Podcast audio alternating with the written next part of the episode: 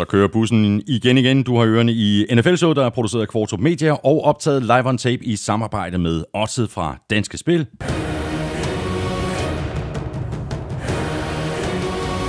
Og tafel. Det her det er sæsonens anden Q&A, hvor vi vil øh, svare på nogle øh, mere generelle spørgsmål. Derudover så kan du frem til øh, tre skarpe spiltip for Elming, og jer, der støtter os på tier.dk, tusind tak til jer. I er med i lodtrækningen om sindssyge mængder taffelchips, når vi trækker lod lidt senere. Du finder os de sædvanlige steder i iTunes, Google Podcast, Stitcher, Spotify, SoundCloud, Podimo, Google.dk og selvfølgelig på nflsod.dk.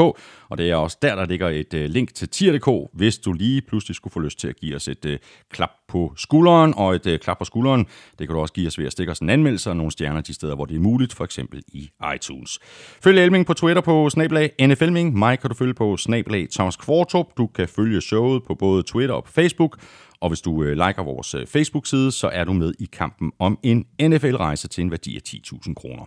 Tak fordi du downloader og lytter og bruger lidt af din tid sammen med os. Jeg hedder Thomas Kvartrup, og her kommer min medvært. Vikings, let's win this game. Ja, så kom smilet frem. Nå, Det var dejligt. Claus det, var, det var Elming. dejligt, det der. Ja, men jeg synes også, at Vikings fortjener det. Jeg synes også, de virkelig fortjener det. De spiller Det- fantastisk for tiden. De vandt da i hvert fald over Lions, ikke? Sådan, jo. Ja, og så ligger de øh, med et wildcard. De ligger til at komme med. Ja, ja, men der er ikke nogen, der siger, at de ikke stadigvæk kan vinde uh, NFC North.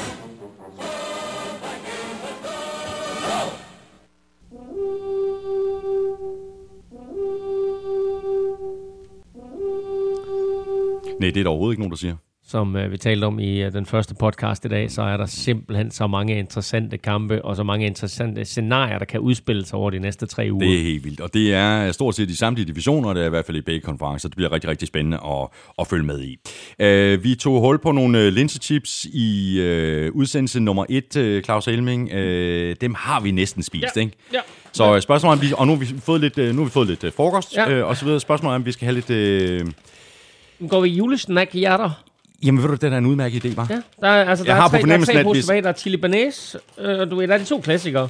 Chili banæs og chili cheese rings. Ja, men jeg synes, vi går i de der julehjerter. Jeg har på, så har vi på fornemmelsen at MVP. MVP Christina, hun vil sige, de er så fine, hvis de ryger op i sådan en... En glasskål. Præcis.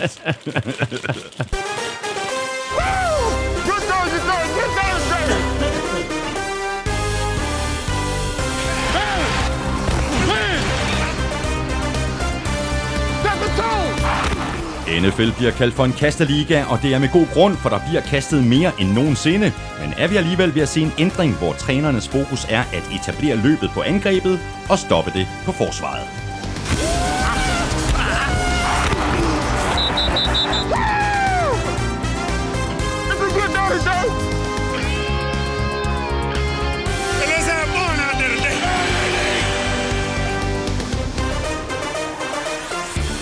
Hvad er nickel og dime? Hvad er forskellen på 3-4 og 4-3 forsvar? Hvilke handsker må spillerne bruge? Og vil det ikke være smartere at placere XFL-klubberne andre steder end der, hvor der i forvejen er NFL-hold? Spørgsmålene er mange. Jeg hedder Thomas Kvartrup, og med mig har jeg Claus Elming. Give me one now. Give me one, give me one. Og Claus, øh, lad os bare komme i gang med spørgsmålene. Der er rigtig mange gode, øh, men vi napper først lige spørgsmålet, som vi skubbede fra vores øh, første udsendelse i dag. Spørgsmålet det kom fra Tobias Larsen og øh, gik på, hvad der sker, hvis to hold i en division, for eksempel Seahawks og 49ers i NFC Vest, ender helt lige. Hvordan fungerer tiebreak-reglerne, og hvor dybt går man for at finde en vinder? Man går dybt. Ja, altså, Altså, det, det kan ende med, at man går dybt, ikke? øh, og altså det, det hele skulle gerne afgøres inden for øh, sådan øh, overskueligheden, inden det, sådan, at det bliver, sådan, bliver vanvittigt, øh, hvad man når ud i. Jeg skal nok lige gennemgå de største scenarierne. Men altså, hvis, hvis det til aller, aller sidst er sådan, så al, man står lige på alt. Ikke? Altså, og der snakker vi inklusiv antal point scoret mod dårlige modstandere, øh, og øh, antal point scoret, når en sort kat løber hen over banen og sådan noget. Ikke? Altså, øh, hvis vi er helt derude, at det alt stadigvæk står lige, så, så bliver det faktisk afgjort ved møntkast. Det har endnu ikke været tilfælde. Men øh, der er to scenarier selvfølgelig, og det er, eller tre scenarier, man kan sige. De to scenarier, det er, at øh, vi først skal kigge på, hvad sker der, hvis man står lige inden for en division omkring at vinde divisionstitlen. Og det andet, det er, hvad sker der, hvis vi skal have afgjort en wildcard-plads mm. øh, mellem to divisioner. Du kan selvfølgelig også øh, skal have afgjort en wildcard-plads inden for en division. Det kan være, om et hold skal i, eller mm. hvem af de to hold, der skal have bedste seedning, øh, etc. Øh, og hvis vi gennemgår det først og fremmest inden for en division, så starter du med indbyrdes opgør. Mm. De spiller mod hinanden hjemme og ude, og øh, har det ene hold vundet begge opgør, jamen så er det klart, at så er det det hold, øh, der, der vinder tiebreakeren der.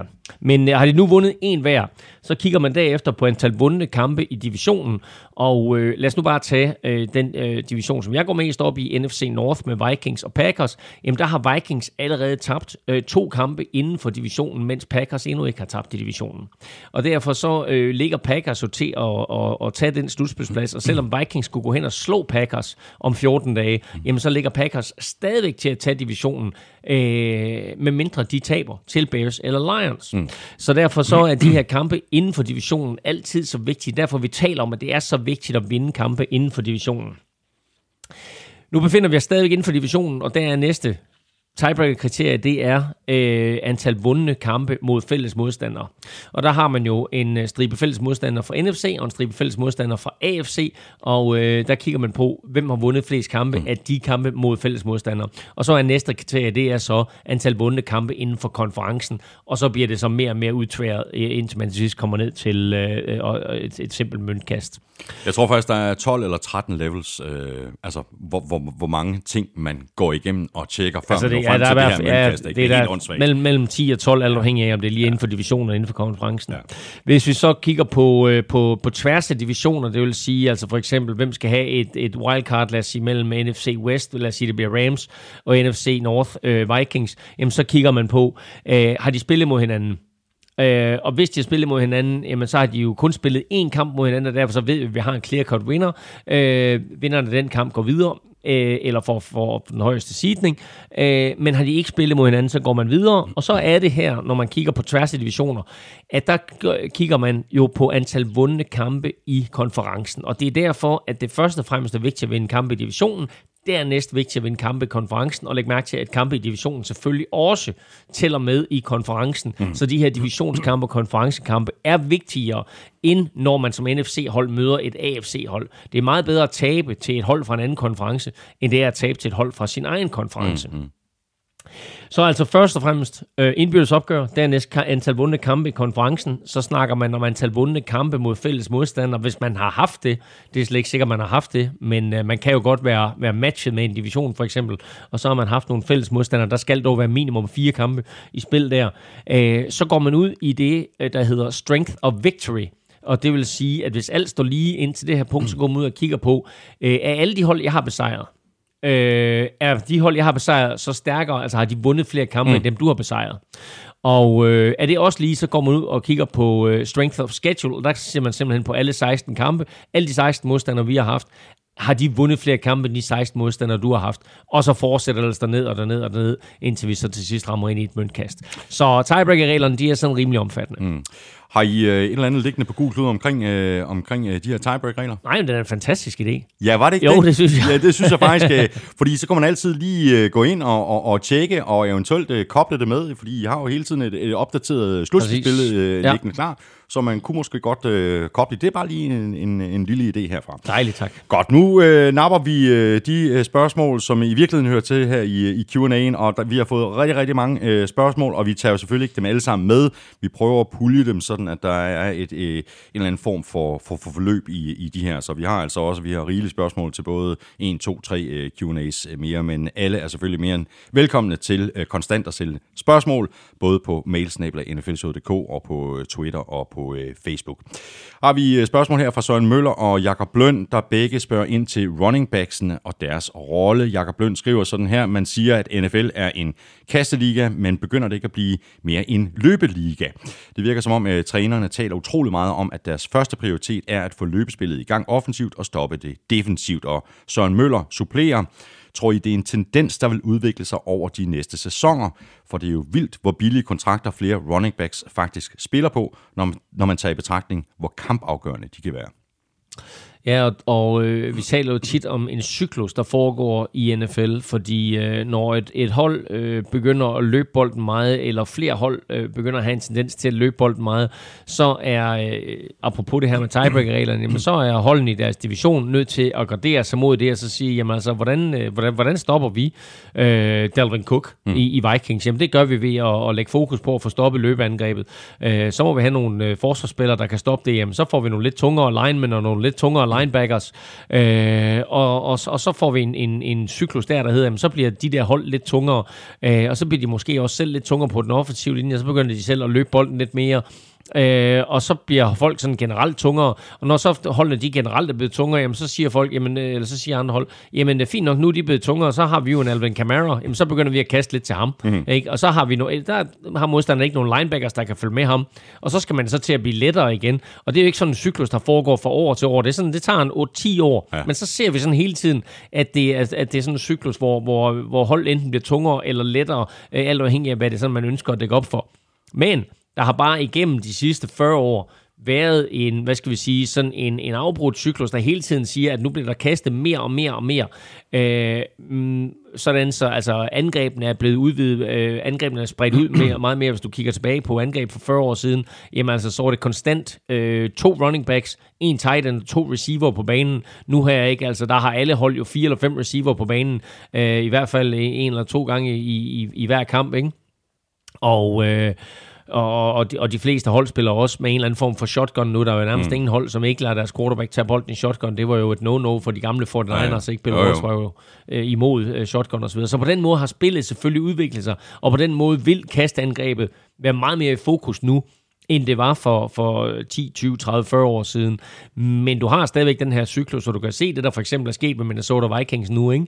at de jo netop har sagt, og, og det har jo sådan set været Mike Simmers våde drøm hele vejen igennem, ikke? det var, jeg vil have et old school angreb, som fokuserer på løbet først og fremmest, mm. og så kan vi bygge på derefter. Præcis. Og det har han præcis fået i år. Ikke? Præcis, fordi løbespillet, det åbner for kastespillet, altså og play action og, og, og, og så videre. Du ser det også for den egen og Carl Shanahan. Vi skal kunne løbe bolden mm. allerførst, og vi skal kunne stoppe modstanderens løb.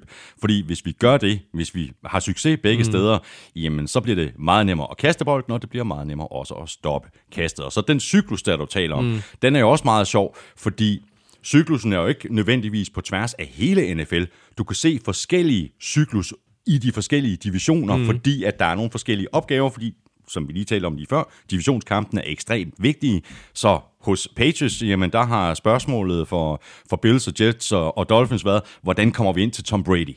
Så det er de bygget forsvar efter. Præcis, og det, og det så vi netop i den her draft i år, ikke? at uh, både Bills og Jets og Dolphins, de alle sammen draftede defensive lineman til, og, til, til den indvendige side af, mm. af bolden, fordi at man havde opdaget, at altså, det var der, hvor Tom Brady, øh, han var svagest, det var, når der kom pres op igennem midten. Mm. Vi har også set andre hold, øh, for, for eksempel hente en cornerback ind, hvis et, hvis et angreb havde en receiver, de ikke rigtig kunne stoppe, men så sagde man, fint nok, så skal vi have den og den type cornerback ind. Så, så cyklusen består mange steder, man starter som regel inden for en division, og så bliver det spredt derudfra. Men øh, der er ingen tvivl om, at vi helt sikkert vil se flere hold nu her, begynde at have succes på jorden, hvis de har en running back. Tag nu bare Tennessee Titans, ikke? Mm. Altså, der er jo ikke nogen øh, forsvar lige nu, der er gearet til at stoppe en fyr som Derrick Henry. Alle forsvar er jo, er jo forholdsvis lette nu. De er forholdsvis lette både på den defensive linje og på linebacker-positionen. De der linebackers, der løber rundt i NFL nu, ikke? de skal jo kunne dække folk som øh, Alvin Kamara, mm. øh, samtidig med, at de skal være dygtige nok til at kunne stoppe en tight end som, øh, som øh, Travis Kelce. Øh, samtidig med, at, øh, at, at der bliver stillet en masse andre krav til dem, og så skal de pludselig også stoppe en running back som Derrick Henry. Mm. Øh, og altså, øh, når du har en, en running back som Derrick Henry, der vel sagtens møder linebacker, som han er 5 eller 10 kilo tungere end, ikke? Det, var jo, altså det, det, det så du ikke for 20 år siden. Mm øh, så, har du, så har du den der cyklus der, hvor så pludselig så er, det, så er det Titans, der står som vinderne, fordi de er i stand til at løbe tungt med Derrick Henry. Øh, og, øh, og derfor så er det måske også netop, at vi ser nu her, at da, da Titans de så endelig fik quarterback-positionen på plads, og de fik en dobbelt trussel, så du ikke bare kunne, kunne stack boksen og sætte øh, otte mand ind eller et eller andet. Ikke? Men nu har du faktisk truslen mm. med, med, med kastet ned af banen også. Øh, så er det Derrick Henry, han kommer til sin ret. Mm. Fantastisk, du lige øh, nævner øh, både quarterback i, i, i Tennessee og Tennessee, fordi Christian Norbæk har nemlig et spørgsmål angående quarterback, så han skriver sådan her, med udgangspunkt i Tennessee Titans, tænker jeg, om der er en tendens til, at øh, klubber holder for længe fast i quarterbacks, der ikke leverer, eksempelvis øh, for at retfærdiggøre en stor kontrakt eller et højt draftvalg. Titans, Mariota, hvorfor skulle han pludselig blive god i år? Box, Winston, hvorfor skulle han pludselig blive god i år? Det kan godt være, at han faktisk er, er mm. god. Vi talte også om det i, i vores øh, første udsendelse i dag. Han har i hvert fald kastet en hulens masse touchdowns og en hulens masse yards. Så er der lige det der med de der interceptions. Øhm, så har vi uh, Bengals, Dalton. Han har været middelmåde i mange år. Giants, Eli, to år for meget. Det kunne alle se. Jaguars, Bortles og Foles. Chargers, Rivers. Bears bliver måske det næste hold i rækken. Ja, altså, nu må man så sige, nu leverede Trubisky så øh, øh, varen i, i torsdags, øh, men jeg tror godt, vi forstår spørgsmålet fra Christian Norbæk mm. øh, alligevel, om, om der er en tendens til, at holdene de holder for længe fast på en quarterback, øh, som måske er blevet for gammel, eller som måske bare ikke er god nok. Det er meget, meget svært, fordi der er ikke nogen tvivl om, at den sværeste position, der er i nogen sport overhovedet, mm. det er quarterback og der er bare ikke nok dygtige quarterbacks derude. Så når du finder en quarterback, der rent faktisk fungerer, så holder du fast i ham. Og så bygger du et system op omkring ham, og så øh, forventer du, at han udvikler sig i det system, og så øh, håber du på at kunne drafte nogle spillere, eller hive nogle spillere ind i free agency, som kan gøre både ham og dit hold bedre. Jeg tror ikke, Giants havde en spiller på hånden, der var bedre end Eli Manning, selvom vi måske gerne vil have set en anden spiller i Giants i de sidste to år. Havde Titans noget alternativ til Mariota? Nej, de havde valgt at gå med en Mariota, fordi han passer ind i det system, de gerne vil have, og det de så gør inden sæsonen er jo så, at de hiver øh, Ryan Tannehill ind som en form for backup, fordi hvis nu Mariota han skulle gå ned, mm. jamen så har vi en spiller af samme type. Øh, da så Mariota han ikke går ned rent fysisk, men, men bare i det hele taget øh, går ned præstationsmæssigt, så sætter de Tannehill ind, og det betyder, at systemet, de har bygget op, skal de ikke til at ændre på. Det er fuldstændig samme type quarterback, de har, men pludselig har det en quarterback, der fungerer. Hmm. Øh, og vi så jo øh, Titans forsøg med andre quarterbacks. Var det ikke Blaine Gabbert, og hvem var det mere, der var inden for... Ej, det var, det var ikke Blaine Gabbert, hvem var det, der var inden for Titans? Det er også lige meget, men, men de har haft nogle andre quarterbacks før i tiden, som de har prøvet på at sætte ind, når Mariota han er blevet skadet, uden det store held. Mm. Øh, og der vil man bare sige, altså der kommer Tannehill ind og har vist både at, at, at, at passe godt ind i systemet, forstå systemet og så levere. Øh, altså hans succes var der ikke nogen, der kunne have forudset. Der er masser af andre eksempler på quarterbacks, der måske skulle have haft øh, silkesnoren lidt tidligere, men det er altså også et spørgsmål om, at du et holder fast i ham, fordi du måske netop, som der bliver stillet et spørgsmål her også, har investeret et højt draft pick i ham, for eksempel Trubisky. Hmm. Det kan også være, at du som en Nick Foles' tilfælde har investeret en frygtelig masse penge i ham. Hvad gør Jaguars med, med de der 45 øh, millioner dollars, de har garanteret uh, Nick Foles, ikke? De får ikke noget for ham, så de skal jo se, om, om, om de på en eller anden måde kan få et draft pick, eller gøre et eller andet, men de skylder ham alle de her penge her. Uh, det interessante ved Ryan Tannehill... Hvis de vil afsted med ham, så kunne de måske sende ham afsted og, og få, få noget uh, draft, også, uh, altså pick, og så betale noget af Foles' løn, for eksempel. Ikke? Nå, men det, det, er jo, før, ikke? det, er jo, det er jo det, det ender med. Ja. Og det interessante ved Tannehill, det er, at øh, han, han koster 20 millioner imod lønloftet, men det er 2 millioner i Titans, imod Titans lønloft, og ja. det er 18 millioner imod Dolphins lønloft. Ja. Så, øh, så, så på den måde, der, der har man også løn, løn, lønloft, der spiller ind. Mm. Æh, øh, og så er der en anden ting i den helt anden øh, boldkæde, og det er, at når du har draftet en ung quarterback, som for eksempel en Trubisky, jamen det kan godt være, at du investerer et højt draft pick i ham, men det antal dollars, du giver ham rent faktisk, er peanuts sammenlignet med, hvis du skal hæve en free agent ind. Hmm. Så der er mange af de her free agents, som er backups, der tjener mere end startende quarterback, der er draftet i første runde. På den første kontrakt, mm, vel at mærke. Mm, Fordi så snart de rammer den anden kontrakt, og de stadigvæk er i ligaen, de stadigvæk er gode nok til at være starter, så er det klart, så casher de ind. Men, øh, men de her spillere, øh, der er draftet i første runde, og højt i draft øh, i første runde, det er omkring 6 millioner dollars, de får i, i snit. Ah, måske lidt mere på nuværende tidspunkt, ikke? 7,5 millioner dollars eller noget i den retning, ikke? i snit per år. Men er du draftet nede i, i, i midten af første runde, eller sidst, eller Lamar, tag Lamar Jackson, ikke? Altså, jeg tror, Lamar Jackson, han får 8 millioner dollars øh, for sine første fire år i ligaen. Ikke? Altså, det er jo super billigt. Nu producerer han jo så på et helt uhemmet niveau. Mm. Men, og det er jo øh, den chance, som Ravens de, de skal benytte sig af. Fuldstændig ligesom med Russell Wilson, da han var på sin rookie-kontrakt. Ikke?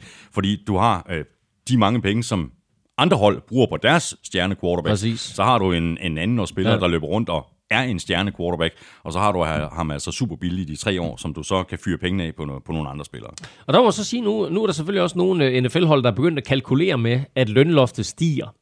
Og NFL meldte jo lige ud i går, at øh, lønloftet til den kommende sæson bliver øh, estimeret til at komme til at lande på mellem 197 og 201 millioner dollars.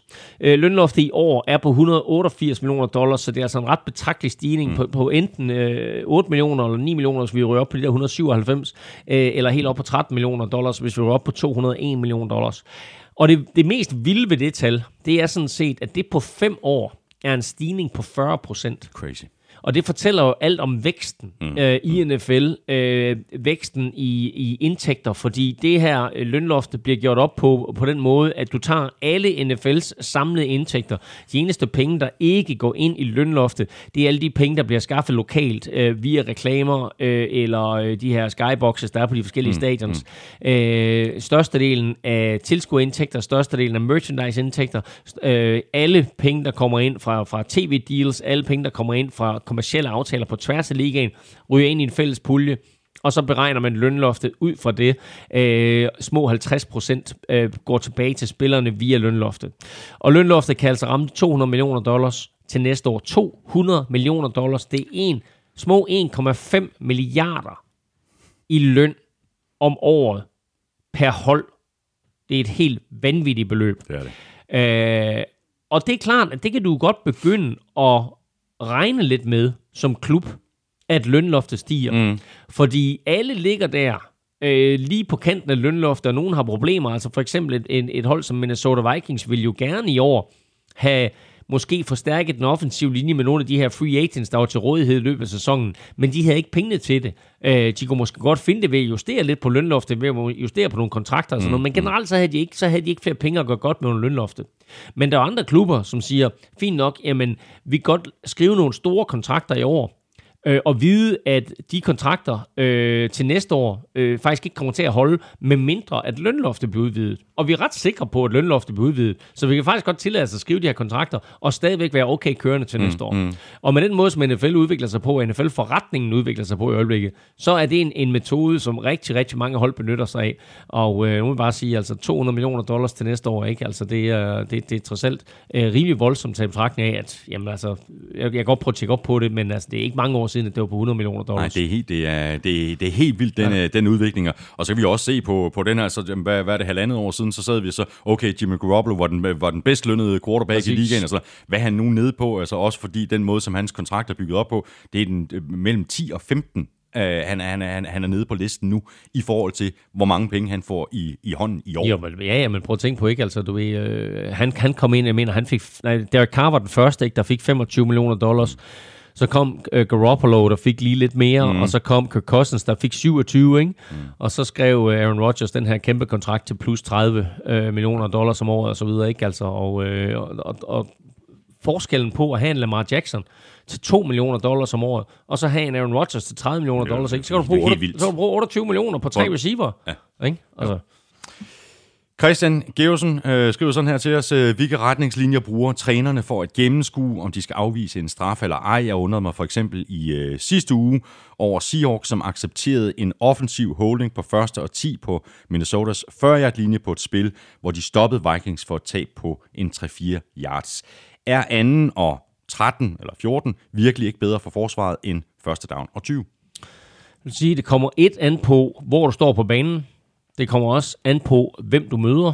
Uh, jeg vil bringe en anden situation op, som vi sad og diskuterede i søndags, og det var, at uh,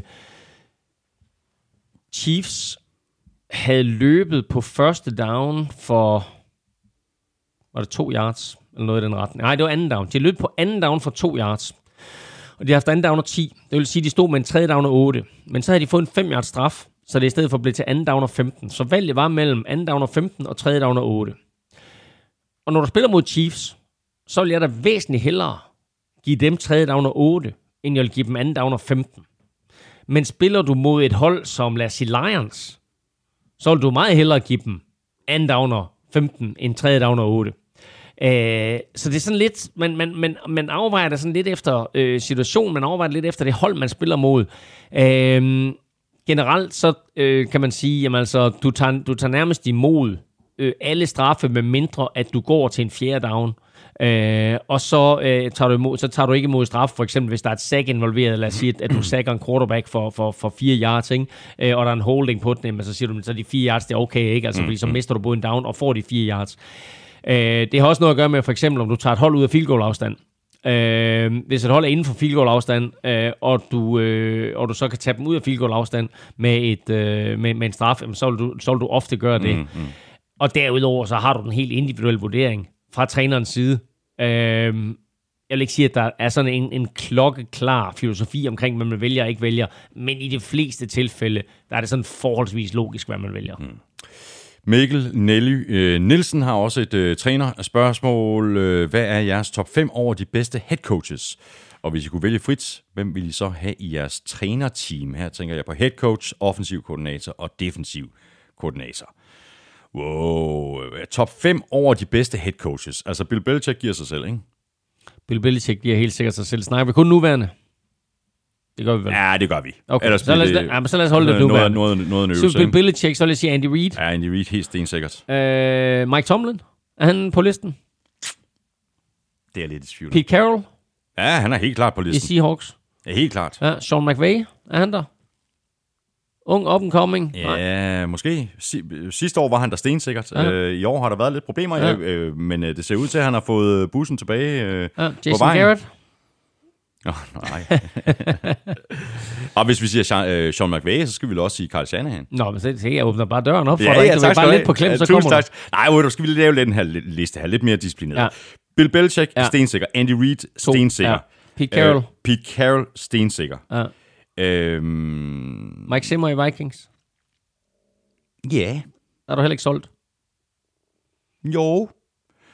Øh, det har bare været sådan, jo, fordi det synes jeg, der er jo ikke noget, man, man kan jo ikke tage noget væk fra, fra, fra de resultater, som de har øh, øh, præsteret øh, i de seneste efterhånden øh, ja, en del år øh, mm. med Mike Zimmer som, som head coach. Det har bare været sådan lidt lige ved at næsten. Ja, ja, det er da rigtigt. Det er rigtigt. Øh, altså mangler sådan lige det sidste skridt, Ja. ikke? Jeg er også, altså, jeg er også imponeret. Altså, ved du hvad? Altså, nu ved jeg godt, at han blev fyret, Ron Rivera. Men kæft, jeg synes, han er en fed, mm. en fed coach på mange måder. Så har du en Sean McDermott i Buffalo Bills, ja. Ja. som jeg også synes har gjort et fremragende stykke arbejde. Ingen tvivl. Øhm, så det, det, er sådan lidt, øh, altså, det er sådan lidt svært, vil sige, de der to-tre øh, topkandidater, de giver sig selv. De giver sig selv, ja, Lad, lad, lad, lad, os prøve at lave et trænerteam. Ja. Fordi hvis jeg nu siger Bill Belichick som head coach, Ja. er vi der? Er, er, det, er, vi, er det ikke? der, vi er? Så siger vi offensiv koordinator, der tager vi Andy Reid. Ja. Du gør det? Ja, det er jo godt, øh, det er godt bud. Eller, eller øh, Sean McVay eller Carl Shanahan. Nej, lad os, lad os tage Andy Reid. Jeg er, enig- jeg er enig. Vi kan godt tage Andy Reid, ikke? Skal vi så have en, en gammel fætter, øh, som matcher ham på, på, på defensiven? Ja, så vil jeg sige for eksempel, altså så, hvis vi ikke går head coach, hvad vi siger Wade Phillips Ja, præcis. i, i Rams. Ja, det var ham, jeg tænkte på. Var det det? Ja. Ja. Godt, fint. Så tager vi ham som defensiv koordinator. Og så, og så øh, en lille trick her på special teams koordinator, John Harbaugh. Det er stærkt. Ikke? Det er stærkt. Så har- så det er John Harbaugh, Bill Belichick, Andy Reid og Wade Phillips på samme hold. Så har- det, så det, det er snyd. Så og det tæller ikke imod lønloftet. Godt. Spørgsmål her fra Claus Møller. Øh, der er mange stjerner i NFL, men hvilke spillere synes I er mest undervurderet i forhold til deres øh, potentiale og betydning for deres respektive hold? Lav eventuelt helt i jeres ånd en top 5. Her, here we go again. Vælter med top 5. Here we go again. Nå, Øh, den her har vi forberedt lidt. Øh, har skrevet nogle navne ned her. Øh, altså undervurderede spillere øh, i forhold til deres potentiale og betydning for deres hold. Øh, Tyler Lockett i Seahawks er helt, øh, helt åbenlys. Ja, altså det er jo vanvittigt, at, at der ikke bliver talt mere om ham som ligaens bedste receiver, fordi selvfølgelig er han op mod hård modstand, og, og selvfølgelig er det ikke nemt at komme op på siden af, af Julio Jones eller Michael Thomas eller nogen i, i, i den kaliber der, men altså hans connection med, med Russell, Russell Wilson er jo, er jo helt unik. Ja. Uh, så øh, hans betydning for Seahawks er kæmpestor. Og igen, så er det bare vildt at tænke på, at fordi Seahawks lige ligger deroppe i det nordøstlige, eller nordvestlige hjørne af USA, så, så glemmer man dem lidt en gang imellem. Øh, på trods af, at de jo rent faktisk har spillet godt i, i øh, ja, al den tid, de har haft Russell Wilson som quarterback, og også lidt før det. Øh, så han er i hvert fald en, en, en spiller med, med rigtig stor betydning. Jeg synes også, at en, vi, vi, vi kan også starte med at kigge på, på mange af de hold, som ikke lige er i slutspillet, og som vi ikke lige taler om til daglig. Mm. Altså, øh, fordi en Chandler Jones i Arizona Cardinals. Ikke? Altså, nu har vi talt om, hvem skal være Defensive Player of the Year i år. Mm. Ikke? Og øh, normalt, du ved, så vil den her jo bare øh, blive givet til Aaron Donald, og så kunne man så snakke om, om hvem var så den næstbedste. Ja, Men altså, ja. Aaron Donald har ikke været så imponerende i år, i hvert fald så har han statistikker ikke. Det kan godt være, at Aaron Donald han vinder Defensive Player of the Year, simpelthen fordi han er stadigvæk er en force. Og det så vi også så sent som i weekenden her. De sidste to spiluger har Aaron Donald jo været helt... Jamen, han har faktisk været forrygende hele året. Han har bare ikke været så statistisk øh, øh, dygtig, som han har været i de foregående sæsoner. Nej, og det, er, øhm, det, det er faktisk meget sjovt, fordi der er et overladt til, til et andet spørgsmål. Det er Peter Odesgaard, der lige præcis øh, også beder om en top 5, og vi er faktisk i gang med at svare på dem begge to på en gang, netop med hensyn til de her spillere, som gemmer sig på nogle hold, som måske ikke øh, klarer sig specielt godt. Øh, han, han nævner Mike Evans, han ja. nævnte faktisk også Chandler Jones, som du lige ja. nævner der, Claus, og så øh, Gino Atkins i Bengals, mm, måske mm. også øh, kunne være et, øh, et bud. Men lad os lige fortsætte med den her liste med... så lad os, lad os sige uh, Tyler Lockett. Yeah. Chandler Jones, synes jeg er godt. Uh, så kan jeg rigtig, rigtig godt lide en fyr, der hedder Jurel Casey, uh, defensive lineman for Tennessee Titans, som bare uh, er et monster på den defensive linje, og som, som slet ikke uh, får den uh, opmærksomhed, han burde få. Mm. Hvad med Austin Eckler i Chargers? Er han ikke ved at få den opmærksomhed, som han måske... Ja, det ved jeg ikke. Jo, men altså, det er han også. Men altså, grunden til, at han får det, er jo selvfølgelig, fordi Melvin Gordon var idiot nok til at lave sin holdout, ikke? Præcis. Fordi havde Melvin Gordon øh, været starter i år, så havde, så havde Austin Eckler stadigvæk øh, i alles optik været anden running back, og så var man en dygtig anden running back, men altså, han, altså, jeg synes jo, altså, jeg synes jo, han er en af de mest undervurderede spillere, og igen det her med, med billig løn, ikke? altså undrafted rookie og så videre, ikke? Så, eller det er han, han er ikke rookie længere, men han var undrafted som rookie. Uh, så han, uh, han er i hvert fald en, en, uh, en spiller, der betyder ufattelig meget for sit hold, og ikke uh, får ret meget løn for det. Uh, vi har en, en Ryan Kerrigan ja. fra, uh, fra Washington Redskins, som er en af mange øh, dygtige forsvarsspillere, de har i Washington, og, og der er mange af de her forsvarsspillere i Washington, som vi ikke taler ret meget om, fordi Washington bare ikke klarer sig særlig godt, men de har faktisk en, en suveræn god de- defensiv linje, og øh, Ryan Kerrigan har i mange, mange år mm. været et, øh, et monster, øh, i både mod løb og, og især mod kast. Var det vores, øh, var det vores øh, top 5? Åh, oh, det ved jeg ikke. Var, var vi på 5?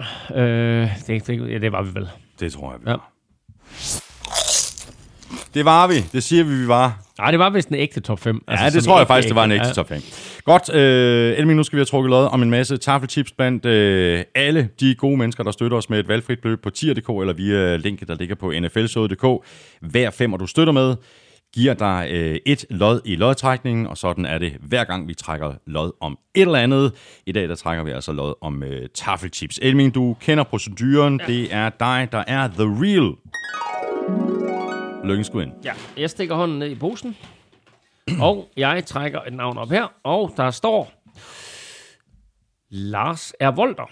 Er det ikke en gammel kending? Han, eller hvad? Lars er Volter. Har ikke stillet? Mega 49er-fan. Er det rigtigt? Ja. nej, nej, nej, nej. Giv mig tilbage. Giv mig tilbage. Lars, jeg, Lars, jeg, jeg, det er rigtig godt. Jeg er simpelthen så glad. Jeg er simpelthen, jeg så, glad. jeg er simpelthen så glad for, at du vandt. Jo, det er det da garanteret. så må du, så må du være lidt mere prof øh, næste gang. Lars, ved du hvad? Jeg sender dig en, øh, en øh, mail øh, lidt øh, senere i dag, og når jeg så har fået din øh, postadresse retur, jamen så sender jeg den videre til øh, MVP øh, Christina, så sørger hun øh, for resten. Så napper vi lidt... Øh, det var rigtig godt, det her med Lars Elberhold, og det er jeg skide glad for. Vi napper lidt flere spørgsmål nu. Øh, Elming, godt trukket. Øh, Sten von Vyrten øh, skriver, Jeg har været trofast lytter siden 2017, og det er umiddelbart min opfattelse, at I oftere og oftere omtaler de enkelte NFL-hold som klubber frem for hold. I forhold til europæisk fodbold, hvor der typisk er underliggende senior- og ungdomshold, kan det samme jo ikke just siges om øh, NFL-hold, hvor der kun er selve holdet, og så selvfølgelig practice squad. Det kan jo være, at det bare er et spørgsmål om, hvad man i øvrigt lægger i ordet klub, men øh, omtaler og opfatter de enkelte NFL-hold sig selv som klubber, teams, franchises, eller er det bare noget, der bliver brugt i flæng? Ah, jeg tror med NFL og, og professionel sport det hele taget i USA, så er det noget, der bliver brugt i, flem, i, i flæng. Altså, der siger du bare klub mm. øh, eller franchise. Men altså, franchise, det er mere sådan...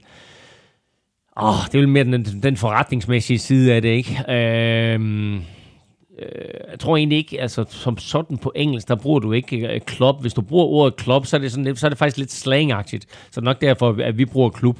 Uh, du vil jo ofte sige team, mm. netop fordi det er sådan, du ikke har en ungdomsafdeling, du har ikke en udviklingsafdeling. Uh, der findes jo ikke som sådan uh, semiprofessionelle ligaer uh, i NFL. Uh, det gør der jo i uh, både baseball og ishockey. Der findes der jo de her farmer leagues, mm. hvor man mm. har uh, spillere til at løbe rundt ned, og så håbe på, at de forbedrer sig nok. Det er jo mange danske ishockeyspillere, der er kommet til gode, at de har kunne få lov til at løbe rundt ned ja. og, og forbedre sig på, på spillere, der var på deres niveau, inden de så er kommet op og, og prøve kræfter med de store i, på en, i indhold-regi. Uh, og, uh, og det findes ikke på NFL-niveau. Der har været nogle semi-professionelle ligaer. Jeg ved faktisk ikke helt, hvad der eksisterer lige nu af semi-professionelle ligaer. Uh, men det er jo ikke nogen semi-professionelle ligaer, hvor de her øh, klubber eller hold, der er i de semiprofessionelle ligaer, de har nogen som helst tilknytning til NFL-hold. Nej, nej. Hvor man kan sige, baseballklubberne, jamen, de har jo tilknytning til nogle af de her øh, underliga baseballhold, og det samme gælder for NHL-klubberne, som jo har øh, AHL-teams eller, eller sågar kanadiske øh, junior-teams osv. tilknyttet. Øh, så øh, der er ikke som sådan Øh, altså jeg tror bare det der med at kalde det en klub, at det er bare noget, vi gør. Øh, mm. øh, altså, vi, vi burde måske kalde dem, kalde dem hold, øh, men altså nu, nu, kalder vi, nu kalder vi det for en, en klub, og sådan er det. Sådan er det. Og øh, nu nævner du det her med, at øh, baseball og ishockey har, har øh, de her øh, andre ligaer, hvor de ligesom kan dyrke spillere. Uh, nu havde vi, hvad hedder det, AAF eller AFF, eller uh, det der lige... Alliance of American Football. Ja, AAF lige ja. præcis. Og som Mikkel Jensen, han skriver, XFL ser snart dagens lys, øh, men der er en ting, som undrer mig. Hvorfor er syv ud af otte hold baseret på markeder, som allerede har et franchise. Nu skriver han franchise, det er skide godt. Ja, altså NFL-franchise. Ja, ja. Vil det ikke være mere øh, naturligt og mere holdbart på den lange bane med hold i byer uden NFL-hold? For eksempel i Omaha, Oklahoma City eller Portland, eller ja, man kunne jo blive ved. Jo, det kan du godt argumentere for, men du kan også argumentere for, at du selvfølgelig skal ud, hvor øh, der er et fodboldpublikum, og øh, du skal ud et sted, hvor der er et stort opland, og øh, du skal ud et sted, hvor, hvor du kan mærke, at altså her der har du både opbakning fra, fra lokalbefolkningen, men du skal også have opbakning fra tv-stationerne. Og det, det, det væsentlige og det afgørende her for, for XFL, og som AAF også prøvede på at bygge sin forretning omkring, det er selvfølgelig tv-aftalen. Og der er tv-stationen op, jeg ved at sige, eller i hvert fald en tv-station med ind over, jeg tror det er NBC, der der er med ind over øh, det her XFL-projekt. Og øh, det er klart, at de også har haft en, en lille smule at sige i omkring, mm. hvor placerer vi de her mandskaber henne. Mm. Så øh, der er ikke nogen tvivl om, at, at øh, der er blevet lavet en markedsundersøgelse omkring, hvor skal vi placere de her otte øh, første klubber, og så må vi se, hvis der så kommer 10 eller 12 klubber til, eller hvor mange det ender med, øh, eller hvis, hvis XFL, ligesom AAF, øh, går konkurs efter første sæson, øh, eller måske endda hurtigere, øh, jamen altså, så, så, så, så forsøgte man det, og så må man bare sige, altså, at NFL er for stor en spiller, og fodbold er en efterårssport, ikke en forårssport. Mm. Øh, men altså nu forsøger XFL at komme ind og lave en øh, forårsliga, og det bliver da selvfølgelig super interessant at se, hvad XFL kan, og om de har større held med sig end AAF de har, og så også at se, om, øh, om de kan tiltrække nogle tilskuere på de her øh, NFL-stadions. Jeg mener, at det er det Atlanta, eller hvad er det? Der er et af de der XFL-hold, der skal spille på en NFL-bane. Øh, er det Atlanta, eller jeg kan, jeg det, kan, det må jeg simpelthen nej, det, der, nej, der, må jeg, jeg, jeg, der må jeg melde pas. Så øh, vi skal nok tjekke lidt mere op på XFL, ja. når, når sæsonen kommer. Men, øh, men det bliver i hvert fald spændende at følge igen. Det gør det. Nu kommer der så øh, flere spørgsmål, øh, der alle stammer fra den samme øh, Twitter-tråd. Øh, Frederik Forland stillede det første spørgsmål, øh, hvilket så fik flere til at fylde op med supplerende spørgsmål. Frederik først. Øh, jeg har efterhånden set NFL gennem en del år nu, men jeg har aldrig rigtig forstået forskellen på 3-4 defense og 4-3 defense. Hvilke forskelle er der på de to defenses? Altså, udover det åbenlyse i, at øh, et 4-3-forsvar har fire defensive linemen stående op foran og tre linebackers, og 3-4-forsvar har tre defensive linemen og fire linebackers, så er øh, den helt store forskel, at du med en øh, 4-3-formation, der stiller du op sådan, så centeren øh, som sådan nærmest altid er fri. Du kan godt line en af dine defensive linemen op, sådan så han står skråt på centeren, men når, som regel så står centeren fri, og så har du de to guards og de to tackles ofte dækket øh, af defensive linemen, og så har du tre linebackers bagved. Det betyder, at det bliver meget svært for øh, for, for eksempel øh, guardsen at komme ned og blokere middle linebackeren, og det betyder også, at du kan øh, justere, hvem du har til at blitse øh, quarterbacken mm. på de to yderste øh, linebacker-positioner. Det er et, øh, det er et forsvar, som øh, du skal løbe mere øh, øh, udenom på end lige på, fordi du er meget tung i midten. Øh, det er også et forsvar, hvor det er sådan, at du ikke nødvendigvis behøver at have en superstjerne på den defensive linje, men du godt kan klare dig med fire øh, middelmodige til dygtige spillere. Et 3-4 forsvar, der har du en nose tackle, det vil sige en mand, der står lige over for centeren, og så har du to defensive ends, og så fire linebackers. De tre på den defensive linje, øh, det skal være nogle øh, forholdsvis store typer, de skal kunne håndtere øh, både øh, double teams og triple teams for en sags skyld, og manden i midten, han skal være en superstjerne, og det er derfor, at det er så svært at få bygget et godt 3-4 forsvar op, det er fordi, du skal have en superstjerne på den der nose tackle. Hvis han er nem at fjerne, så er 3-4 forsvar nemt at håndtere er han ikke nem at fjerne. Skal du bruge to mand på ham, måske endda nogle gange tre mand på ham, så er det klart, at den betonklods, du har i midten der, så er han fundament for din succes på den defensive side af bolden, fordi så kan du ikke bare øh, løbe direkte op imod de mm. to linebackers. Hvis du kan fjerne ham nemt, jamen så kan du også fjerne de to linebackers med dine to, altså to inside linebackers med dine to guards, og så kan du løbe direkte op i midten mod dem. Øh, det er meget, meget svært at løbe sidelæns imod 3-4 forsvar, fordi du har de fire linebackers, der flyder sådan rimelig hurtigt sidelæns. Øh, og derfor så er det vigtigt, at du har den her øh, betonklods i midten, for så kan du heller ikke løbe op igennem. Nej. Derudover så har du et hav af blitzvarianter øh, fra 3-4 forsvar, øh, som jo især Pittsburgh Steelers har været øh, mester i at, at, at udvikle og, og vise, og øh, også vise vejen frem for, for masser af andre NFL-klubber. Øh, og når det så er sagt, så har du 4-3 og 3-4, og begge de to forsvar er sådan ved at blive lidt outdated, fordi masser af forsvar jo nu stiller op med fem defensive backs, eller sågar seks defensive backs. Så øh, fra at vi øh, altid snakkede om et 4-3 forsvar, så kan vi nu gå ind og snakke om et, et 4-2 forsvar, eller et 3-3 forsvar, og så for eksempel fem defensive backs. Og dermed har du faktisk allerede øh, svaret på et af de opfølgende spørgsmål. Det var Flemming Strikker, der, der, der øh, spurgte, om vi kunne øh, udvide den til at også komme med bud på, hvad der er mest effektivt i nutidens NFL. Og det har du faktisk lige svaret på. Det er simpelthen ved at bevæge sig et, øh, et helt andet sted hen. Ja, men altså nu havde vi også den her, det her svar på, øh, om, øh, om NFL var en løbeliga eller en kasteliga. Ikke? Og i og med, at den har udviklet sig mere og mere til en kasteliga, så er det netop, at vi ser, at faktisk så er det helt op på omkring 70 procent af alle defensive spil, hvor øh, forsvar har minimum fem defensive backs inden, og det var jo helt uhørt før i tiden. Men øh, nu her, ikke, altså, der kan det godt være, at et hold officielt er et 4-3 hold, men øh, det, er, det er meget mere et 4-2-5 hold, end det er et 4-3-4 hold. Mm. Christian Petersen øh, spørger så i samme tråd, kan I så ikke også lige forklare, hvorfor det hedder nickel og dime? Åh oh, jo, nickel og dime forsvar, jo, det er meget sjovt. Øh, det kommer så egentlig af, at øh, når du går fra fire defensive backs til fem defensive backs, så har du fem ene, og 5 er det samme som en 5 cent. Mm-hmm. Og en 5 cent, slang for 5 cent er på, øh, på engelsk en nickel. Og øh, når du så går fra 5 til 6, jamen, så har du 6 inden, eller du kan også sige, at du har 5 og gange en ekstra, to, hvad, jeg ved det ikke. Men i hvert fald så, slang for en 10 cent mm. er en dime.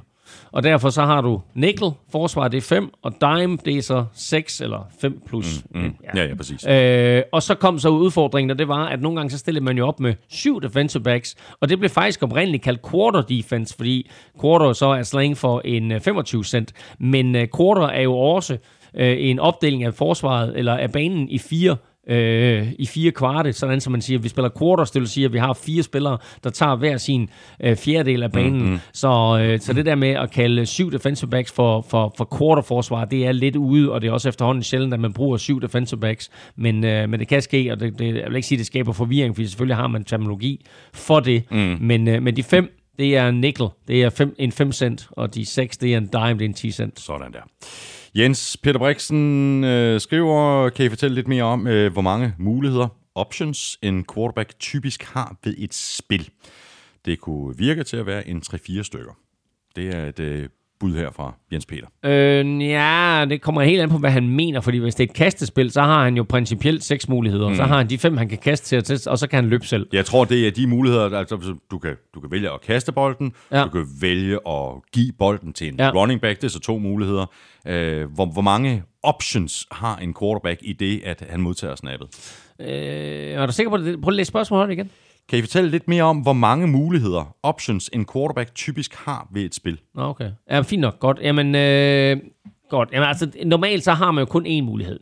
Enten så er der kaldt et løb, eller så er der kaldt et kast. Men vi har jo fået de her øh, nye øh, RPOs ind, øh, run pass option, mm, mm. som jo sådan set har tre muligheder. Du har muligheden i, at du kan give bolden til en running back, Øh, og samtidig med, at du ligesom øh, stikker bolden ind i maven på ham, så holder du blikket ned af banen, og så beslutter du, og det er en meget, meget hurtig beslutningsproces, ja. der skal tages der, så beslutter du for, lader jeg bolden ligge ind i maven på, på running back, og lader ham løbe med bolden, eller trækker jeg den ud, og så kaster den til øh, en receiver, jeg har øh, ofte løbende en slant ind bagved. Øh, og derudover er der så den helt tredje mulighed, nemlig at han trækker bolden ud, ikke kaster bolden, og løber selv. Mm. Så det maksimale øh, antal muligheder, du har der, det er sådan set øh, tre. Så har du den helt klassiske gamle option, øh, som man af og til ser i NFL. Det er mere et uh, high school og college spil, hvor du stiller op for eksempel i en, uh, i en I-formation med, uh, med, med, med, med to running backs bag dig, at så har du først muligheden for at give en running back bolden indvendigt, og uh, giver du ikke bolden til ham, jamen, så løber du ud langs line of scrimmage, så kommer der en forsvarsspiller ind. Hvis den forsvarsspiller, han ligesom committer til dig, så pitcher du bolden til en running back, mm. og uh, lægger han ikke pres på dig, men i modsætning uh, til, til uh, derimod på running backen, jamen, så beholder du selv bolden og løber den. Uh, så der er også uh, tre muligheder, og der er selvfølgelig nogle spil også, hvor der er indbygget faktisk en fjerde pitch-mulighed, men altså, det er så sjældent, og vi ser det aldrig på NFL-niveau, det er mere sådan noget high school mm. uh, trickery, trickery. Mm. Anders Petersen har endnu et uh, quarterback-spørgsmål. Uh, hvorfor spiller nogle quarterbacks med det såkaldte coach-armbånd med, mm. med holdt spil på, mens andre vælger det fra? Jeg har fulgt NFL i mere end et 10. Det virker ikke umiddelbart til at have noget at gøre med erfaring. Er nogle quarterbacks bare bedre til at huske end andre, eller handler det om noget andet? Øh, det er sjovt, fordi øh, den her NFL-tur, jeg lige var på, der havde jeg præcis den samme samtale med en, der stillede spørgsmål til, hvorfor Aaron Rodgers, en så erfaren quarterback, mm. øh, havde et armbånd på, øh, om han ikke skulle være erfaren nok til at, at, at huske spilkaldet. Nu kan man så sige, jo, øh, det burde han jo nok, men altså, nu har han for det første fået et helt nyt spilsystem i år med, øh, med Matt LaFleur, og dermed jo også en helt ny terminologi. Øh, det er jo ikke sådan, så, så terminologien øh, er ens fra træner til træner, er fuldstændig forskellig, øh, alt afhængig af, hvilket system du kører, øh, og, øh, og, og, og terminologien bliver også udviklet, øh, ikke blot fra træner til træner, men faktisk i, i løbet af en sæson.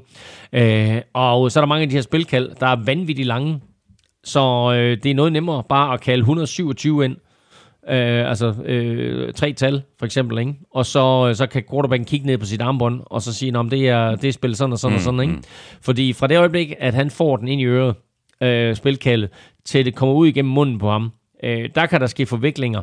Og for det andet, så hvis det er et vanvittigt langt spilkald... Ja, og du spiller på udebane, hvor der er en helvedes masse larm, ikke? Præcis. Så, øh, så er det altså også nemmere bare at sende, øh, sende håndsignaler ind lige med, med, med tre tal på. Øh, men øh, men også, også det faktum, at det er sådan, at du... Øh, øh, at, at du har nogle meget, meget lange kald, så fra at det sådan, at det skal kaldes ind en gang i øret, og så kan du måske ikke helt høre det, og så skal det kaldes ind en gang mere. Mm. Men så pludselig så er der gået 15 sekunder, og så skal du tage ind i hotlen, og så skal du kalde spillet der. Øh, og, øh, og måske skal du kalde det, igen kalde det, ikke? Og så videre, ikke? Og så klap, klap, og så ud, og så inden du får set om, så er der fire sekunder til bolden, den skal snappes. øh, så derfor så er det bare meget nemmere øh, at, at sende et, øh, et, et, et tal ind. Og så er det så forskelligt fra hold til hold, hvor mange uh, plays de er stående på det armbånd der. Uh, der er også nogen, du ved, som sådan faktisk har flere sider inde. Ja. Uh, jeg tror kun, at da, da, da, da jeg uh, var der træner, jeg tror, at vi havde 25 spil stående, eller 20 måske kun da, uh, på det armbånd der, som, som var nogen, som vi vidste, at vi kunne vende tilbage til. Mm. Uh, og så var der forskellige spil til forskellige situationer og så videre, men det er altså, uh, jeg tror, det er lidt trænerfilosofi, øh, om, hvad man gør. Øh, men altså, når du kan se, at den erfaren en fyr som, som Aaron Rodgers, han gør det, så er der ingenting, der er heldigt, så, så kan alle jo gøre det. Hmm. Spørgsmål her fra Martin øh, Øvli. Øh, er der nogle begrænsninger i forhold til, hvilke typer handsker, som spillerne må bruge? Øh, vi er jo alle vilde med vilde catches, men nogle gange øh, så virker det som om, at handskerne spiller en stor rolle også. Vil vi se flere tabte bolde, hvis ikke spillerne måtte spille med de her handsker? Ja, det vil vi. Ja, ja, men altså, når det så er sagt, så spillede jeg jo aldrig med handsker. Men det var måske også derfor, at jeg aldrig blev sådan noget. Nej, jeg kunne faktisk bedst lide, øh, jeg kunne faktisk bedst lide at spille uden handsker. Øh, men øh, der er ikke nogen af, af de dygtige receiver nu om dagen, der ikke spiller med handsker. Øh, I gamle dage, der var der øh, sådan noget harpix-agtigt et eller andet. Lidt ligesom håndbold. Præcis, der hed Stickum. Og øh, det der Stickum der, det var, øh, det var, det var, noget, altså, det var nærmest øh, altså lim du kom på hænderne, ikke? Og øh, det betød jo bare, at, at bolden blev fuldstændig smasket til. Men altså, hvis man har rørt ved en håndbold, så kan man også mærke, hvordan den fuldstændig mm. er smasket til, ikke? I, i Harpex. Men, øh, men det der stikham, det bliver altså gjort ulovligt. Og øh, så i stedet for, så spiller man med de her handsker. Og, og handskerne har en overflade, som man kalder tackified. Og det er sådan lidt, altså det er ikke klister, men det har bare sådan en eller anden form for kemi, så når det rører bolden, så griber man altså bolden nemmere. Øh, bolden hænger en lille bitte smule bedre fast på de der handsker. Og det er også derfor, at man kan se Odell Beckham Jr. lave et catch med to fingre. Øh, ikke sagt, at det er sådan, at han ikke er en fantastisk receiver uden handsker på, men, øh, men handskerne der hjælper helt sikkert.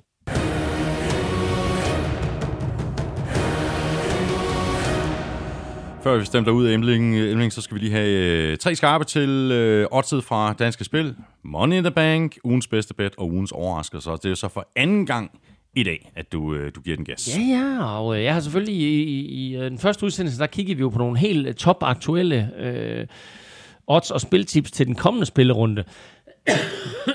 Men øh, nu her, der kigger vi på nogen, der har lidt mere med sæsonen at gøre, og øh, man kan altså inde på odds for dansk spil øh, både spille på, øh, hvem man tror, der bliver Defensive Player of the Year, Offensive Player of the Year, Rookie osv. osv. Øh, jeg har lidt overraskende for mig selv øh, valgt James Winston her som, øh, den, øh, som et uh, Money in the Bank. Okay.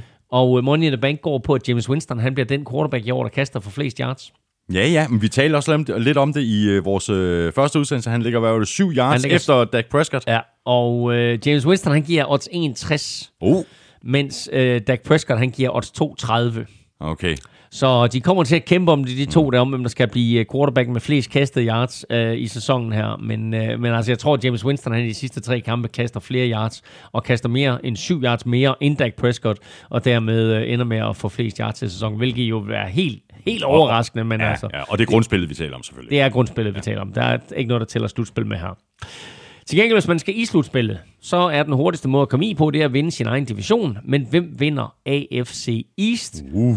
Ugens overraskelse er Buffalo Bills vinder AFC East for New England Patriots. Og sker det, og der skal altså ikke ramme meget til, men sker det, så giver Buffalo Bills odds 10 igen.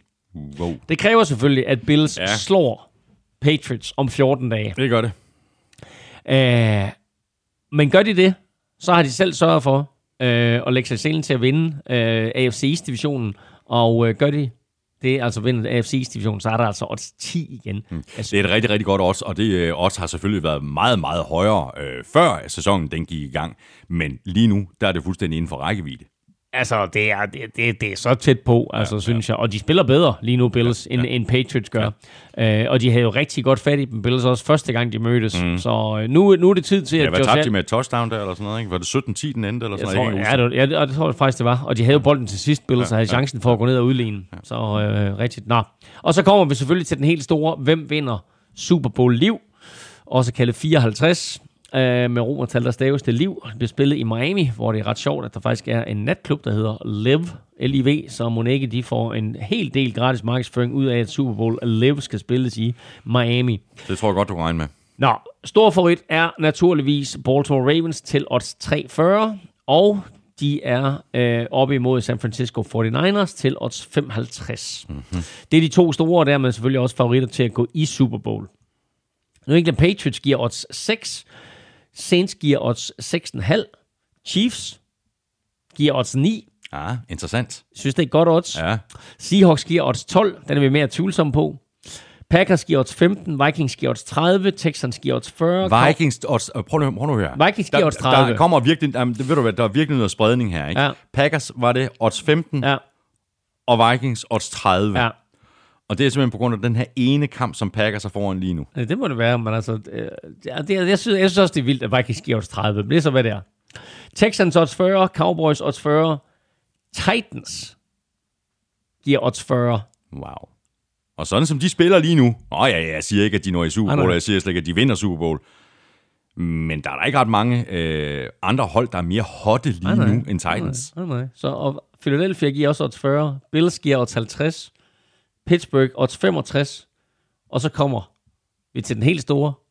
Los Angeles Rams giver odds 80. Hold nu kæft, mand. Så du kan smide en 100 mand på Titans til odds 40, og en 100 mand på Rams til odds 80. Ja, de er begge, altså Rams, de- de, og de- Rams, Rams er lige bagefter og presser Vikings i forhold til at komme med øh, altså, i slutspillet på den der er sidste wildcard-plads. Der er ingen, der siger, at hverken Titans eller Rams kommer med i slutspillet. Nej, nej. Men det er bare pissegode odds på de to klubber lige nu. Ja, hold nu kæft, man. Jeg er jo øvrigt øh, ked af det, alle Titans-fans, øh, at, jeg, at jeg sagde, at der ikke var, var noget hold, der var mere hot lige nu end, end Titans. Fordi For- sidst vi sagde det. Om Jets, så smuldrede det lidt. Beklager meget.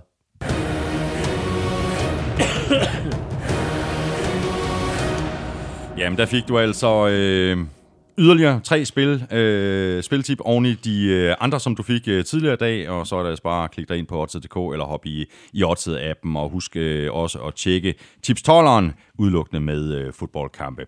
Øh, tak for nu, Elming. Det har været en fornøjelse gange to. Øh, vi har siddet her en, en stor del Ja. af, af dagen.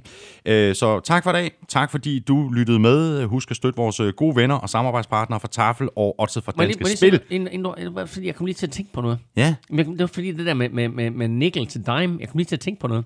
Og det er jo fordi, at den ekstra nickel, den ekstra defensive back, der kommer ind, det er jo nickelback. Og det er også derfor, at det der øh, band nickel, har, nickelback har sit navn, ikke? okay. Men det er også derfor, at dime hedder dime, fordi du har jo to nickelbacks inde, og to nickelback er jo to 5 cent. Så Som derfor- giver en- så giver en, som giver- det er som- som 10 giver en tier, som Ikke? giver en dime. Ja, så det var bare lige mig, der lige havde... Ja, Sådan der. Godt. Så det var bare lige, ja. Yes. Men husk at støtte Og Tafel. nickelback, kender de har det er stærkt. St. Støt Tafel, støt Oddset, de støtter os, øh, og du kan også støtte os, og du gør det på flere måder. Øh, hvis du ikke allerede har givet os en anmeldelse eller nogle stjerner i for eksempel iTunes, så kunne du overveje lige at bruge øh, 3, 4, 5 minutter af dit liv øh, på det. Det hjælper os øh, nemlig, og det gør det også, hvis du støtter os med et valgfrit beløb på tier.dk, eller via linket, der ligger på nflshow.dk. Lige nu er der 417 superfans af showet, der støtter os med en 5'er, en 10'er, en 20'er eller en 50'er, hver gang vi uploader en ny episode. Og tusind tak til hver og en af jer. Og tak for nu. Vi høres ved. NFL-showet er produceret af Kvartrup Media, der også producerer Born Unplugged, hvor jeg hver eneste uge tager dansk politik under kærlig behandling sammen med min fætter Henrik. Emnen giver den gas over på Velropa, og så er vi ellers tilbage i dine ører med en frisk omgang NFL-showet i næste uge. Ha' det godt så længe. Hot, hot.